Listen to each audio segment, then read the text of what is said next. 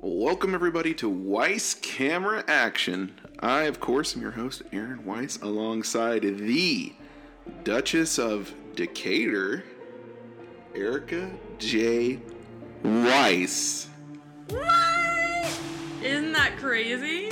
That- Not only did I move cities, I changed names.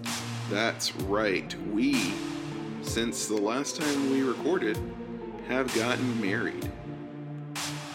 And I think we've only done one episode when we were engaged. That sounds right. Uh, so lots has been happening. Which, which, as you can probably understand, is why we haven't been recording. Right. We've We- been a little busy um, wedding planning. Yeah, but now we're a month into marriage. We are settled in our apartment. We're, you know, loving life together. So we decided to start back up Weiss camera action. And honestly, it's about time, and I'm so excited. Like, actually, so, so, so happy we're doing this.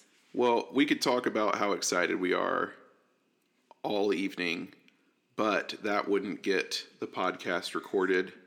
This, of course, is Weiss Camera Action, the show where each and every week on your favorite podcast service, Erica and I review movies slash series of movies. If you like that and you want to be a part of the show, go to patreon.com slash weisscast, where $1 a month tier grants you the ability to ask your questions that you want to be aired on the podcast. Or you can write in your Darmok reviews, which I forgot to write for this episode, but I'm thinking of right now.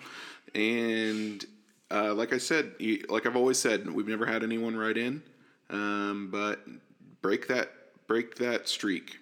Um, And Aaron will be checking the email. I will be checking the email. Uh, the one dollar tier also gets you Patreon supporters mentioned in the credits as well as a shout out during the show. Big thanks to our Patreon producers Chrono Slinger and Pepe Danger. If you don't have any change to toss our way, that's no big deal. You can catch the show each and every week on podcast services around the globe. Housekeeping for you. This is the first episode of the semi new format where we will be comparing the Harry Potter books to the films. Also, Weisscast will be returning next week with a brand new format and new co hosts. That's right, I said co hosts. More than one, multiple Emphasis on this. emphasis on the s.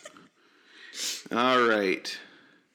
So yeah, you heard it right. The grand uh what do you call it? End of the hiatus for Weiss Camera Action is Harry Potter, which is an absolute thrill and delight in my heart. Yes, it's a thrill and delight in my heart as well. And um, after we are done with Harry Potter, which who knows, it could be more than weekly. Yo, Because, I like that. because we live together. Um, we might get through it pretty quickly. So after that, we will be going to MCU, Marvel Cinematic Universe. Which is very exciting in my heart for a whole different reason, which we'll get to when we get there. For now, let's go with some fun facts, huh? Let's do it. Erica, did you know that J.K. Rowling handpicked Robbie Coltrane to play Hagrid, Dame Maggie Smith to play McGonagall, and Alan Rickman to play Snape? I knew two of those. But that's really cool.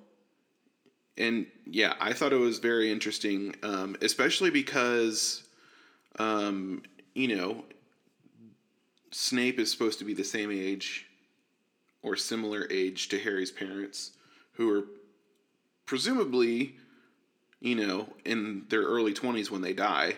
So Snape should be in his early 30s teaching at Hogwarts. Right. But he does not look like that in the movie to me. Which, yeah, I don't think he looks like that at all either. And to be fair, neither does Lupin when we get there. You know? Mm-hmm. I think it's just going to be one of those things. Yeah.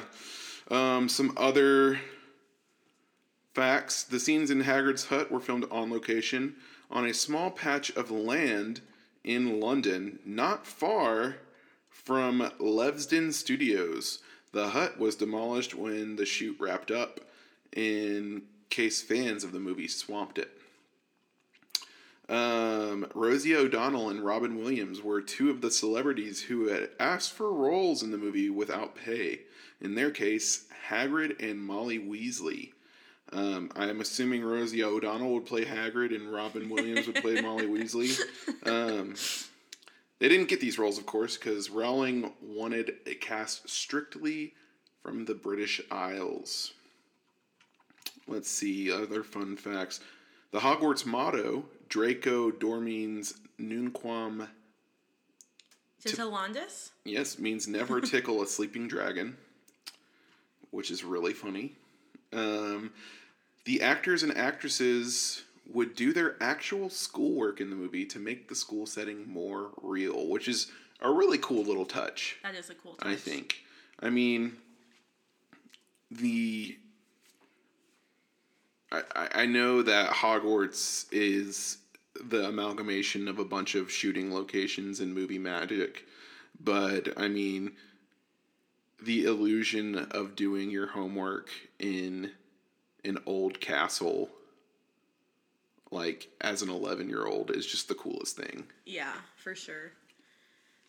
Um, I kind of want to go back to the fun fact before last. yeah. Where do we see that motto, or where does anyone ever say it? Is it like on the Hogwarts crest, do you think? It must be on the crest. Has to. Because I've always heard that. For um, all the listeners, I'm a really, really big Harry Potter fan and always have been my whole life. Um, and I've always heard that motto, but I've never seen it in the book. I've never heard it in the movie. I'm just wondering. I, I guess it must be written on the crest. That's my only explanation. I I can't think of a, another explanation because you are more of the uh, authority on Harry Potter than I am. Um, in order to make the Dursleys' house even more unpleasant, the set decorator Stephenie McMillan deliberately sought out the ugliest furnishings possible.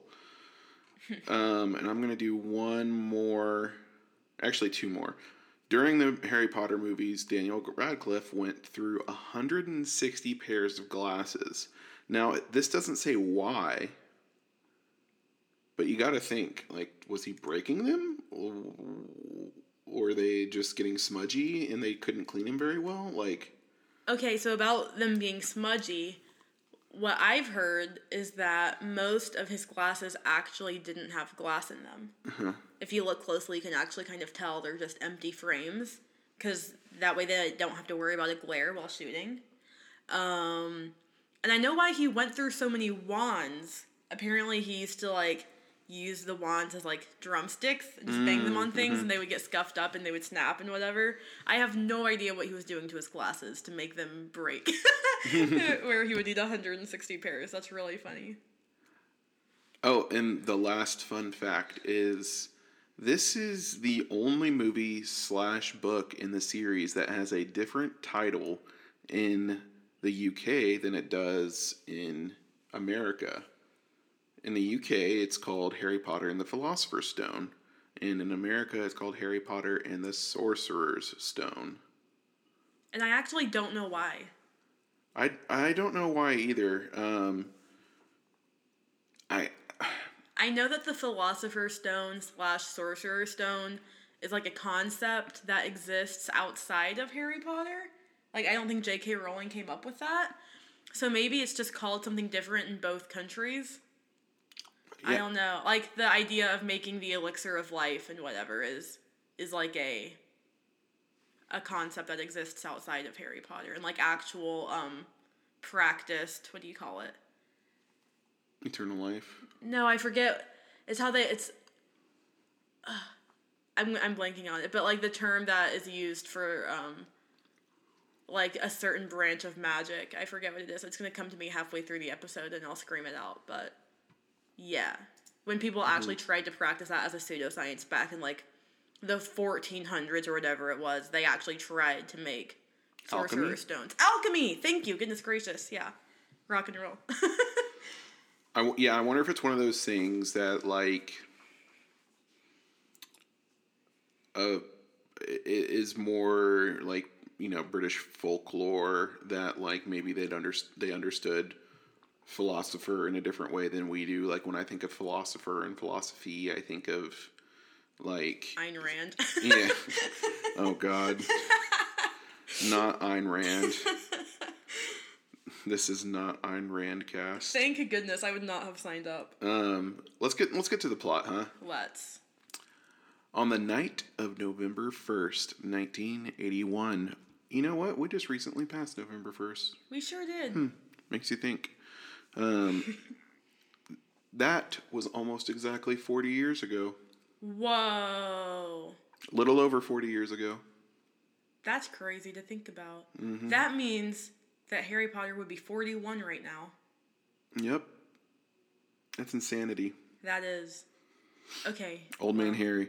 Um, celebrated wizard Albus Dumbledore, played by Richard Harris, and his deputy Minerva McGonagall, played by Dame Maggie Smith, meet up on Privet Drive in the Surrey town Little Whinging and discuss discuss of deaths of James and Lily Potter,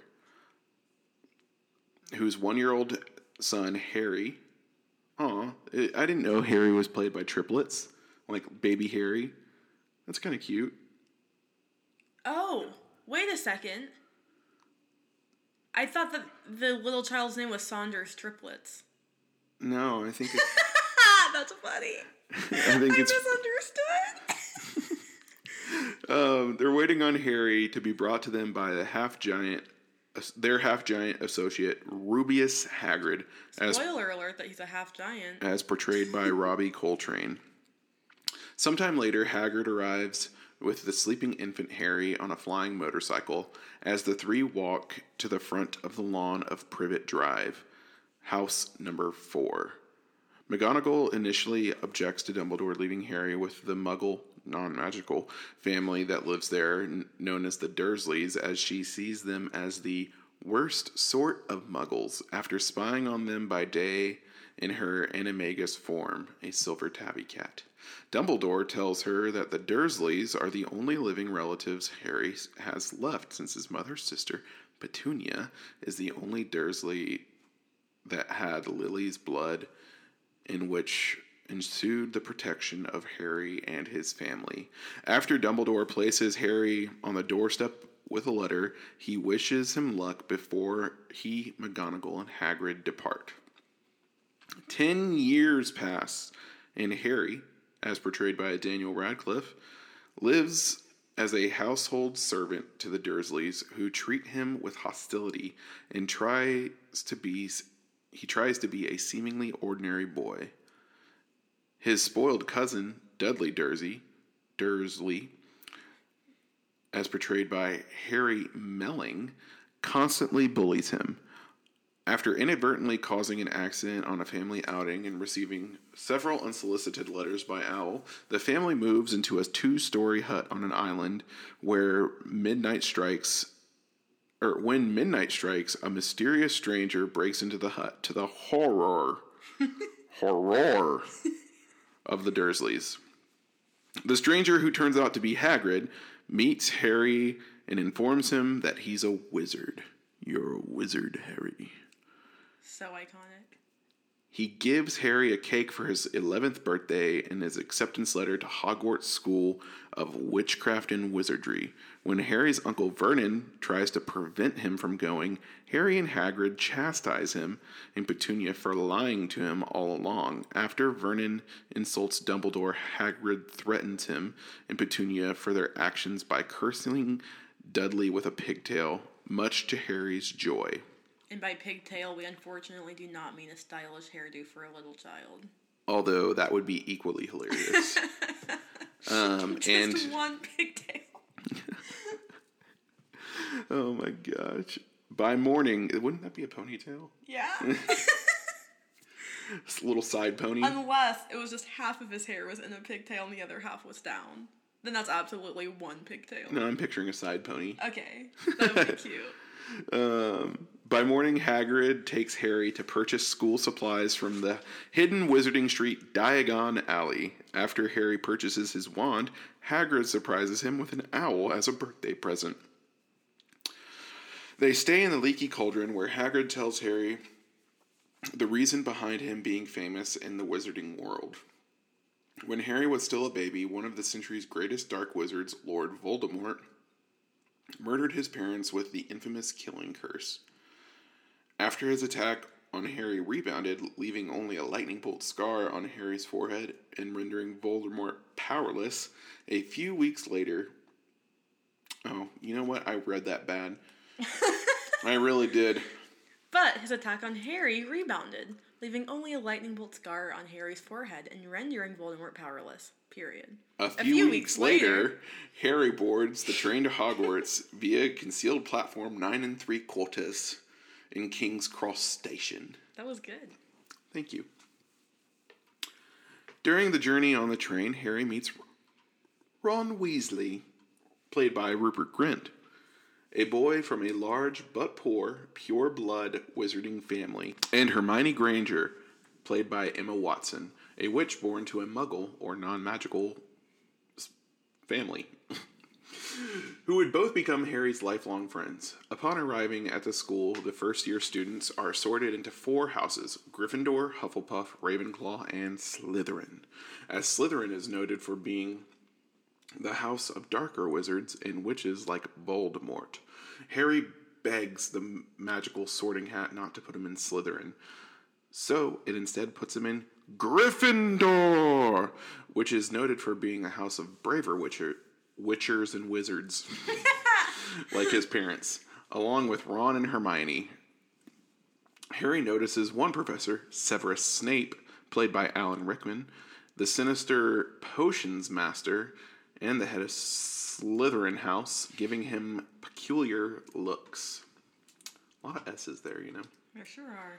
Harry begins learning wizardry and discovers more about his past and his parents. At the end of their first week at Hogwarts, Harry and Ron discover that Gringotts, the wizarding bank, was broken into and the vault that Harry and Hagrid visited had been the subject of the robbery.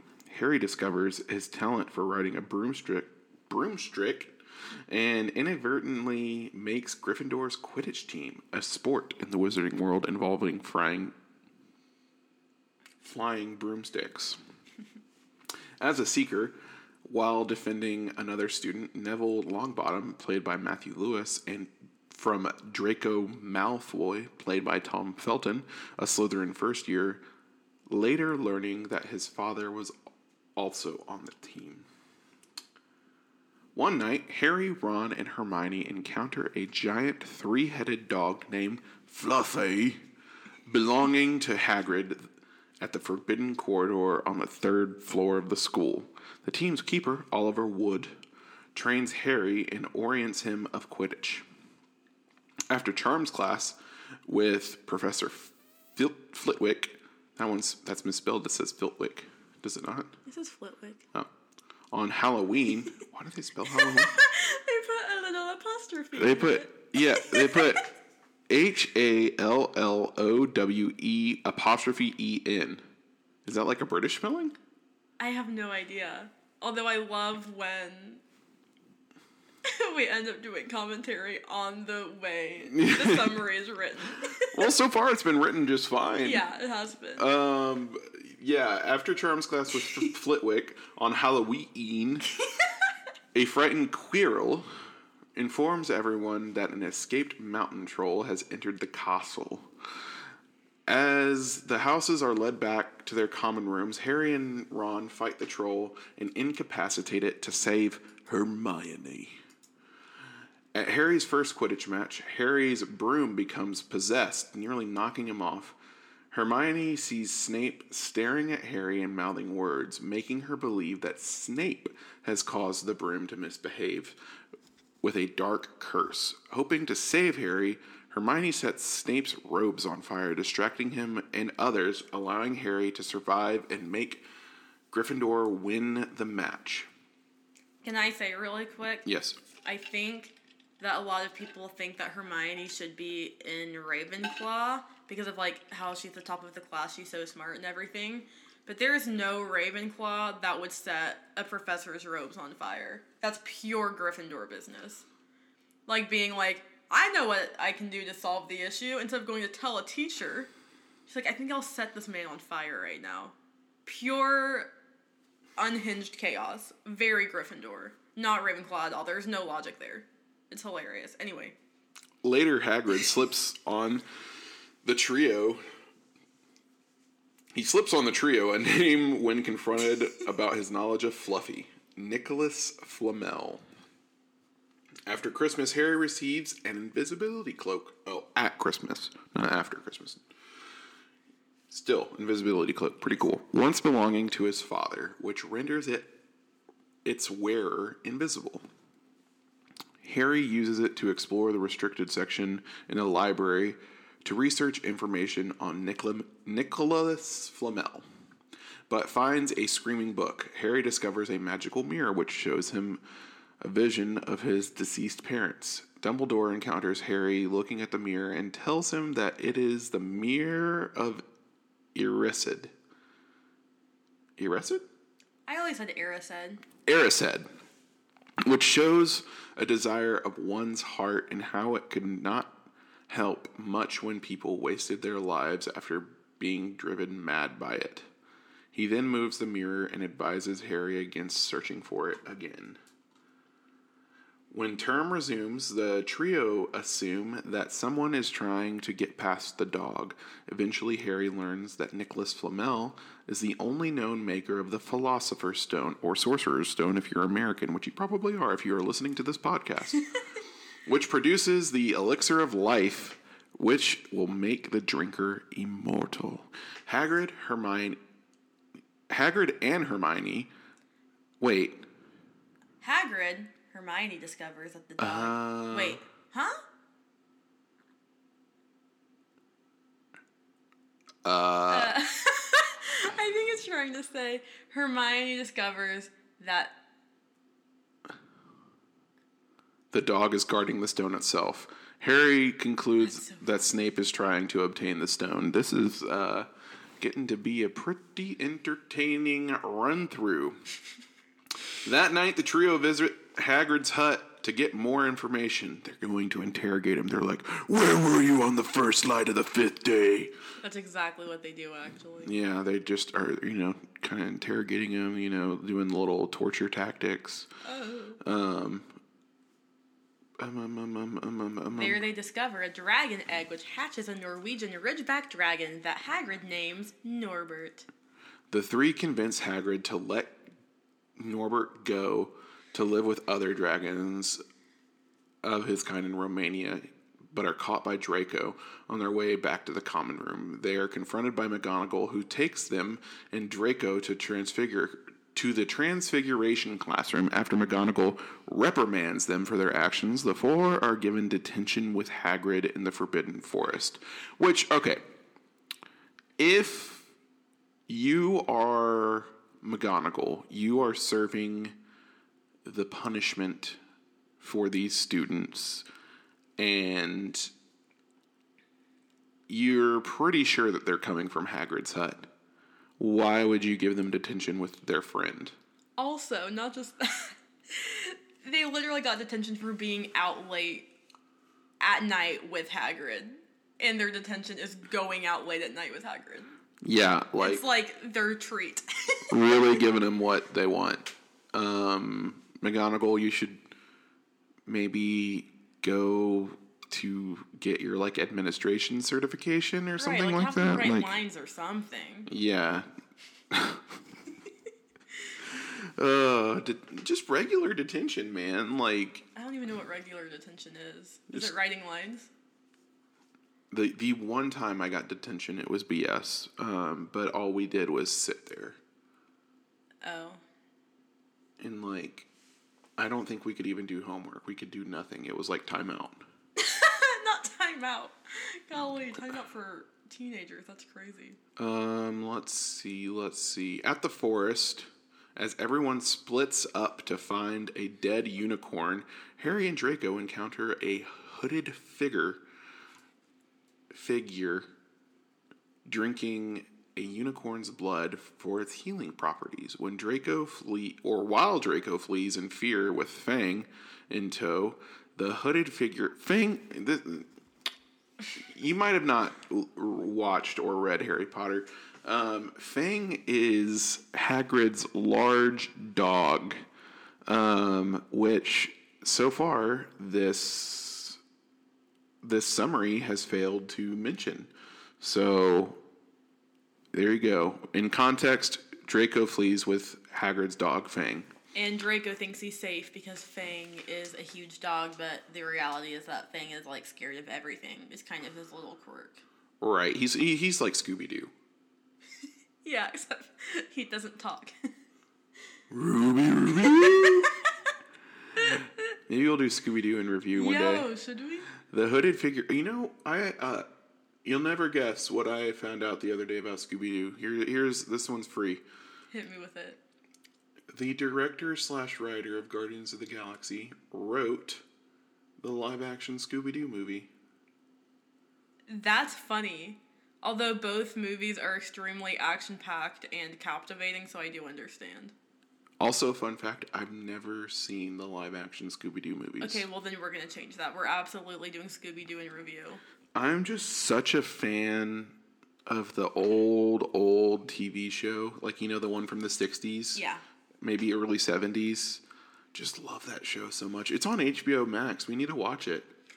I agree with that. And also don't Okay, so love the TV show, absolutely. Like I'm not trying to stop you from loving the TV show, but when you do watch the live action movie someday, don't go into it wanting the TV show. Right. Don't even think about the TV show, just expect it to be stupid early 2000s nonsense and you'll love it. Is this a TV show that we should watch, like, after Whole 30, a few drinks in? The show or the movie? The movie, sorry. Yeah, yeah, yeah. Absolutely. So it's like a wings and pizza and, and beer kind of night. I think that would actually be the perfect setting, yeah. All right, Yeah, sweet. for sure. We could invite some friends. You It'll get a be great. Scooby snack. Um, where was I? With Fang in tow, the hooded figure then attempts to attack Harry only to be scared off by an arriving centaur named Firenze, a close friend of Hagrid's. Harry concludes that the hooded figure was a weakened Voldemort and that Snape is trying to get the stone to resol- restore Voldemort to full strength. After hearing from Hagrid that the dog will fall asleep if played music, and that he, reveal- he revealed this to a man in a local pub, Harry, Ron, and Hermione conclude that Snape was the man in the pub and attempt to warn Dumbledore. Okay, so when we're talking about this dog, we're not talking about Fang anymore. Yeah, this like- is poor writing. This is this is fluffy. Yeah, this is very well said. Couldn't have said it better myself. Um, Upon learning that he is, is away on business. The trio conclude that Snape will attempt to steal the stone that night and resolve to find the stone before Snape does. The trio, after ba- after bypassing Fluffy, face a series of obstacles, surviving a deadly plant, flying past hundreds of flying keys, and winning a violent life-size chess match. Wait, the single best part of possibly any Harry Potter movie slash book. I think it's just in the movie though. Um, comes during the wizard chess match. And it is when Ron realizes that he has to sacrifice himself so that Harry and Hermione can go on. And he's telling this to Harry as he's uh, right before he's about to do it. And Harry realizes what Ron's about to do. And Ron's like, Do you want to see Snape steal the stone? No. You've got to go on, Harry. Not me, not Hermione, you. You. And by golly, if that's not one of the best parts of the entire movies, like of the whole series of movies. Am I right? You're absolutely right. 100%. I mean, it's it's got to be like top five, maybe top three lines. Oh yeah, I feel like most of the movies have like this very magical kind of like almost breathtaking moment towards the end and for me sorcerer's stone that's that moment Agreed. Agreed. Um, not me, not Hermione, you. There. are you gonna tell them i thought that's where you were going with this the whole time I really wanted to. Um, maybe we can tell them as a little treat end. maybe as a treat. The trio use their skills to overcome the obstacle. Oh, whoops. Uh, I I could have read ahead more. Uh, Hermione uses her knowledge of spells to get past the plant Devil's Snare. Harry uses his skills skills as a seeker to get past the keys and catch the one that unlocks the door. And Ron uses his skills at chess to win the chess match. However, Ron is nearly killed in the chess match, and Hermione stays with him as Harry goes on ahead alone. Bum bum bum. In the final room, okay. I love how it words this because it's very accurate. In the final room, it's it it it very is very reminiscent of like a video game. You know, um, I never played the. Uh, I played Harry Potter and the Chamber of Secrets on PC way way back, but I never played um, Sorcerer slash Philosopher's Stone. Um, I'm actually very interested because um, of a little meme called PS1 Hagrid, um, which I will show you later. please do So yeah, I I've never played them, but I, f- I just feel like this movie in particular lends itself very well to a video game. So Nathan, my older brother, he did have this video game on PC, and I guess like on a little CD-ROM. I don't know if that's what you call it, but I loved watching him play. I did not like playing computer games, but I loved watching Nathan play computer games all the time, and I loved yeah, it, like this part was really fun to watch him play because he was not very good at it for a long time, and finally he like beat the game and he got past it. Um, but yeah, it very much was like he walked into the final room in the game and had to do all these fancy things and yeah, just to confirm that you were absolutely right. This does lend itself very well to a game. In the final room, Harry finds out that it was not Snape who wanted the stone, but Defense Against the Dark Arts teacher, Professor Quirrell. Quirrell re- reveals that he let the trolls in, tried to kill Harry in Quidditch match, and that Snape has been protecting Harry all along. What? Snape protect Harry all along. What? Are you doing the what for Mario Party? Yeah. Uh, while trying to stop Quirrell. Then Professor Quirrell forces Harry to look in the mirror of Erised. Due to an enchantment placed by Dumbledore, Harry finds the stone in his pocket after looking in the mirror. And, you know, that's not really made clear in the movie, like why Harry gets the stone. When when Harry it kind asks, of is, but Harry asks Dumbledore, and Dumbledore is like, "Oh, I just thought of it. You know, if you look in the mirror and you only want to get the stone to protect it, it will land in your pocket. Mm-hmm. But if you look at the stone and you want to use it so you can have the elixir of life, you'll only see yourself drinking the elixir of life. You won't get the stone in your pocket. But I don't know how Dumbledore did that. I mean, he, he's I the best wizard in the world. yeah, I guess. Um, magic explains really anything. But I don't know. I just I never really got the sense that he enchanted it. Me I neither. Yeah, I um, didn't either. I just kind of thought that. I mean, it makes sense because, like, what he's like, all the house uh, heads Mm-hmm. had protection Right, plus Hagrid. right. They all had a, a layer of protection.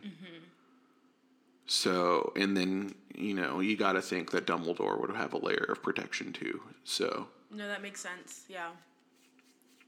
but yeah, um, yeah, that that's just putting some shining some light on a thing that I didn't, I never really thought too hard about either. But Yeah, that's not something like one of those like glaring plot holes I see in the Mm-hmm. book or movie or anything. But I have always kind of wondered, like, wait, it got in his pocket because why? Yeah. After trying to get Harry to answer what he has seen in the mirror, Quirrell removes his turban and reveals a weakened Voldemort to be living on the back of his head, which is just bonkers. Yeah. Um, like, all right, I have so many questions about that. One, where does the blood that Voldemort drinks go? Two, like, why why wouldn't anyone be able to hear Voldemort's breathing? Two, uh, So does he share does he share all organs with Quirrell? Um, yeah, you had a Yeah. What I always wondered was when Harry and Draco are in the forest and they see the hooded figure leaning over to like drink the unicorn blood. Is it like the I don't want to call it a ghost. It's really not a ghost, but like the kind of like misty spirit with just a face of Voldemort drinking it. Like we know that Voldemort has the power to have a face because he has a face on Quirrell, right? So like, was it just Voldemort himself like floating around drinking unicorn blood, or was it literally Quirrell bent over backwards, allowing Voldemort to drink the blood? Do you have a theory on this? Because I I mm. can't figure that out. I feel like it might have been Quirrell bent over backwards, but I also feel like maybe it wasn't. Well, I'm thinking that if Voldemort was in possession, like if he was in control of the body at that time, perhaps maybe magically he could turn Quirrell's head around for those hunting trips when he needed to feed. Right. Um, Or maybe because they were sharing a body, Quirrell could just drink it, and it would fuel both of them. that's the other explanation. That that's prob that's more probable in like I not that not that this would ever happen in real life, but I mean if it were to be more quote unquote realistic, I think that's the way that it would happen. Yeah. But I mean it's not like Harry Potter's grounded in realism. Right, right, right. Um Where are we? Harry tries to escape, but Quirrell starts a fire by clicking his fingers to prevent his escape. Voldemort tries to convince Harry to give him the stone by pledging to bring his parents back from the dead, but Harry refuses. Quirrell then tries to kill him, but Harry's touch prevents him from hurting him. Pre- to prevents Quirrell from hurting him, and causes Quirrell to turn to dust and die. Sorry, I had to do some editing on the fly there because they were really playing the pronoun game right there. When Harry gets up, Voldemort's spirit forms and passes through Harry, knocking him unconscious before fleeing. Harry wakes up at the school's hospital wing. Professor Professor Dumbledore explains that the stone has been destroyed and that Hermione and Ron are safe. Quirrell burned at Harry's touch because when Harry's mother died to save him, her death gave Harry a love-based protection against Voldemort. Harry soon exits the hospital wing and is reunited with Ron and Hermione, with Ron once again brought back to consciousness. During the end of the year feast, Gryffindor has 312 house points, Hufflepuff 352, Ravenclaw 426, and Slytherin 472. The Gryffindors are upset, but then Dumbledore interrupts and announces that recent events must be taken into account and has a few last minute points to reward. First, 50 points to Hermione for cool use of intellect while others were in peril. 50 points to Ron for the best played game of chess that Hogwarts had ever seen or had seen for many years. 60 points to Harry for pure nerve and outstanding courage, and 10 points to Neville for the bravery of standing up to his friends. These last minute points win Gryffindor the House Cup, and all the Gryffindors celebrate their victory before Harry and the rest of the students leave for summer. Harry realizes that while every other student is going home, Hogwarts is truly home. All right. So, Erica, what do we what do, what do we think about this? What do we think about this movie, this book? Okay, so I think that this this movie to me is really cool because I think it's very versatile and it's a movie that I want to watch on a lot of different occasions. Like there's like a very brief Halloween scene. It's Halloween the night that the troll breaks in, um, or that Quirrell lets it in, whatever. So sometimes I watch it and I feel like it's a Halloween movie. There's also like the kind of spooky element to it, like the kitty spooky element, which I think makes it kind of fun and Halloweeny in a different way. There's also a really sweet Christmas scene when um, Harry gets presents for the first time in his life and he gets to actually enjoy Christmas with loved ones and not just alone at the Dursleys' house. And he gets the invisibility cloak. He finds mirror of Erised, all that. So I also think of this almost as a Christmas movie in a way, which I know is such a stretch, but in my heart it kind of is.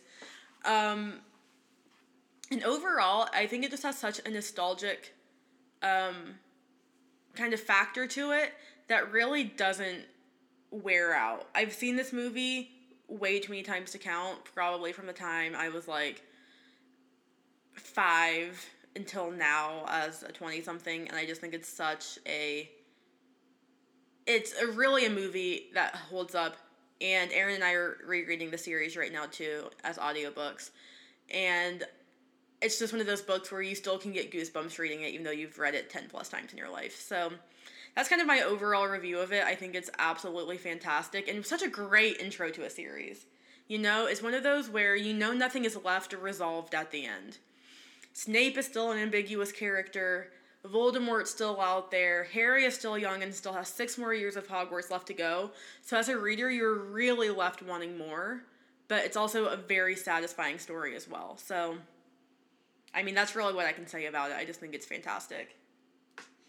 I also think it's fantastic, and um, I think it's a very good introduction to this world and these characters.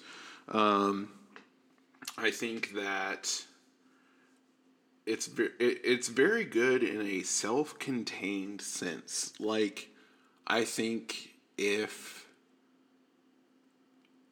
if Rowling had not seen the success initially that she saw with this book and this movie, that it would be a very satisfying, self-contained story.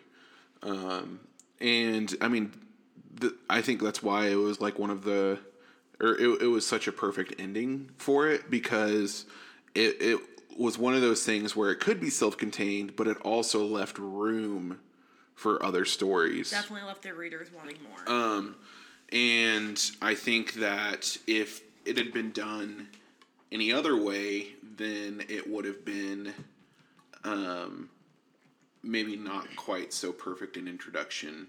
But I mean, it, it set up the antagonist for the series. It set up our heroes, our protagonists for the series. It introduced us to 80% of the characters that we will fall in love with for the series in this one book. Um, Even Sirius Black is mentioned in the book in chapter one, very fleetingly, which I think is so cool. Like we're not introduced to him as a character or anything, but they mention his name in chapter one. Crazy. right. Like, we're introduced to so many people and themes and tropes of this world um, all in this one story, um, which is just really cool to me. Um, speaking of this story, I kind of want to go into book versus movie. Um, so obviously this this was a book before it was a movie, and um, just you know being of the generation I am, I grew up with these movies. Um, I was like seven years old when the first movie came out, and then actually I was a senior in high school when the last movie came out. So it was like I really grew up with these films and um, was very similar age from a certain point. Um, but yeah, uh, Erica, give us some things like some some scenes that might have been omitted from the movie or that you'd wish that this character was in or whatever. Yeah. I feel like the most glaring thing that's missing from the movie that was in the book would be Peeves. I think that Peeves. Okay, so for anyone who hasn't read the books, Peeves is um, a poltergeist. He's not even fully a ghost. He's just kind of like a being that exists in the in Hogwarts, and he's like a mischievous poltergeist. He's not evil and mean. He's just really into pulling pranks, getting the students into trouble, um, kind of messing with the professors sometimes, and um, you know, just being goofy and loud and causing mischief. Um, and he's very much loved in the books. Like no one really likes him. Like none of the characters really like him, but I think that he's the perfect level of annoying to where he can be dislikable to the characters but likable to the reader.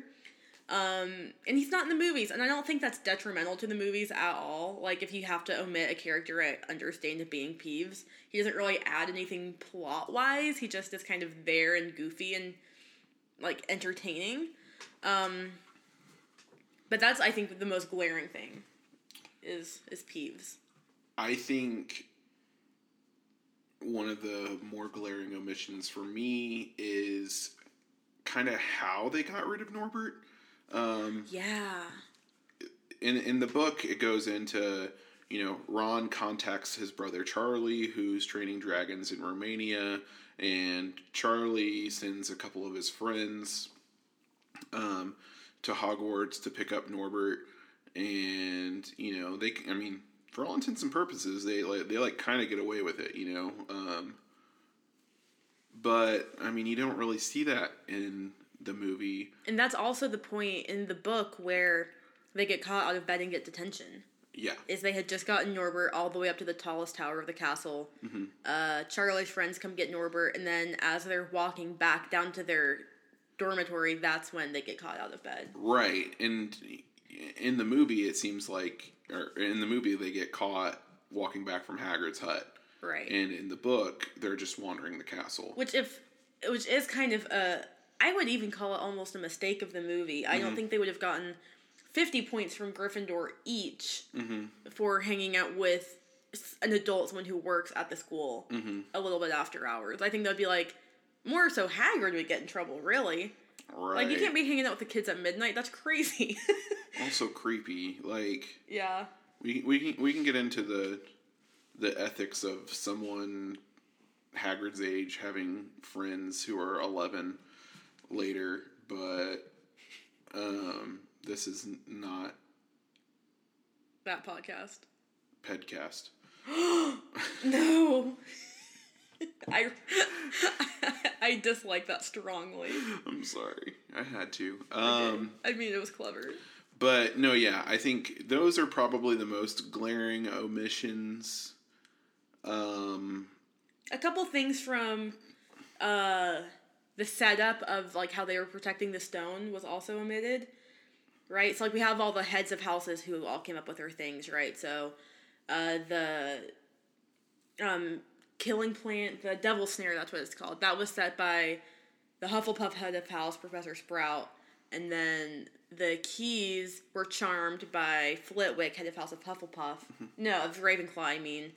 And then the chessboard is transfigured by McGonagall, head of Gryffindor. But we don't have anything from Snape mm-hmm. in the movie. But in the book, we did. In the book, there was like these potions that they had to drink and mm-hmm. whatever. And he was the potions master and head of Slytherin House. So that was also something that was missing. I feel like there was another thing down there. But I can't think of what it was that would have been missing from the I mean, movie. oh, I don't know if it would have been missing, but I mean, we we said that Dumbledore's thing was the the ch- enchantment on the mirror itself. Yeah. and of course Hagrid helped out by lending Fluffy. Right. Anyway, so just lots of layers. Yeah. Um. Now, in my eyes, and, and we'll we'll get this to when we um, rate the movie and rate the book. Um, they're on equal footing for me. The book and the movies. Yes, I think that it was fantastically adapted, and like I think both are just great introductions to this world. Um, I and like I said, we'll we'll get to that, but for right now, let's go. Doop boop a doop doop Yeah. Kudu-ba-doo. boop boop doop boop. Kudu Bedu.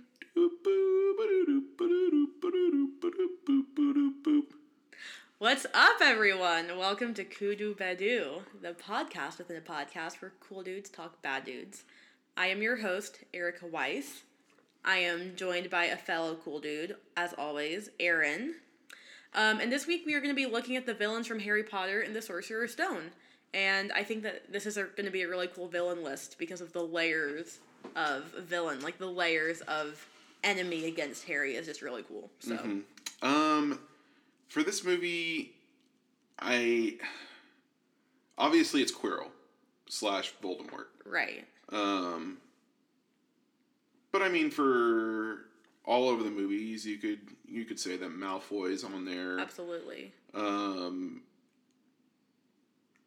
any other ones for this movie? Um, the misdirect is that Snape is the villain, Right. which I think is really cool. So the whole movie, Snape is acting as the villain from start to finish. We're like, it's Snape, it's Snape, it's Snape. And then it's not until the last, what would you say, 15 minutes of the movie that we realize it's not Snape. So, in another way, it feels like Snape is the villain because, you know, we're led to believe the whole time that Snape is the one who let the troll in. Snape is the one who was um, jinxing Harry's broom to make him fall off during Quidditch. And, um, you know, he was going to try to steal the Philosopher's Stone, all these things. So, um, it's just cool. I think that Snape is not the villain of the movie, but it's just really cool that for probably the entire movie, for probably two hours worth of the movie, we think it is Snape, and then it turns out to be Quirrell. I just think that's really neat how that's Yeah. done. So, are we saying Snape, Quirrell slash Voldemort, and Malfoy? Yeah. Which is so cool. I love. Okay, I get kind of excited about this. I love that Malfoy is Harry's like arch enemy. Like they are just absolute opposites of each other, can't stand each other. And yet, it, he's not the biggest issue that Harry deals with, but it doesn't prevent Malfoy from being as dislikable as he is. Um, like if if Malfoy wasn't there, Harry would have enough on his plate. But Malfoy is there, and he is still like as intriguing of an enemy, right? It's just I don't know. I you know what I would maybe say Malfoy is more of an enemy than a villain. He really isn't doing anything bad, you know. He's just being a stinker of a kid. Yeah, At but this I mean, point, later on in the books, he gets worse, obviously. I mean, a lot of times we we could just replace enemy and villain with antagonist. Like, I mean, Yeah. so uh, If the word was antagonist, absolutely. Oh. And I guess the term that we're using is bad dude. Yeah. Malfoy is a bad dude. right, Yeah. he's a bad dude. Which brings us into our next podcast within the podcast, Kudu Dada. Wah! Wah! What's up, everyone? Welcome to Kudu Dada, the podcast within a podcast where cool dudes talk defense against the dark arts teachers. I am your host, Aaron Weiss, and I'm joined by my fellow cool dude, Erica, as usual. Let's take a look at this week's defense against the dark arts teacher, Professor Quirrell. Um, seeing as how Quirrell's the first defense against the dark arts teacher that we get to know, um, he is going to be ranked number one. Woo! Will he stay there? Who knows? But if we do want to give some commentary on Quirrell being a defense against the dark arts teacher right now, the irony of teaching students how to fight against dark arts while having the darkest wizard of all time attached to your head, kind of hilarious. Yeah.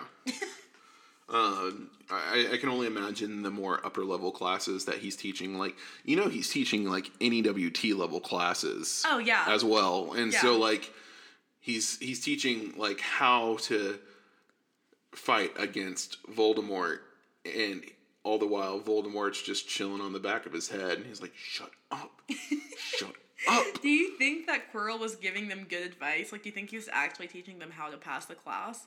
Or do you think he was doing Voldemort's bidding and like telling them bad things so that Well, I'm- Voldemort could get them. I'm sure that he was.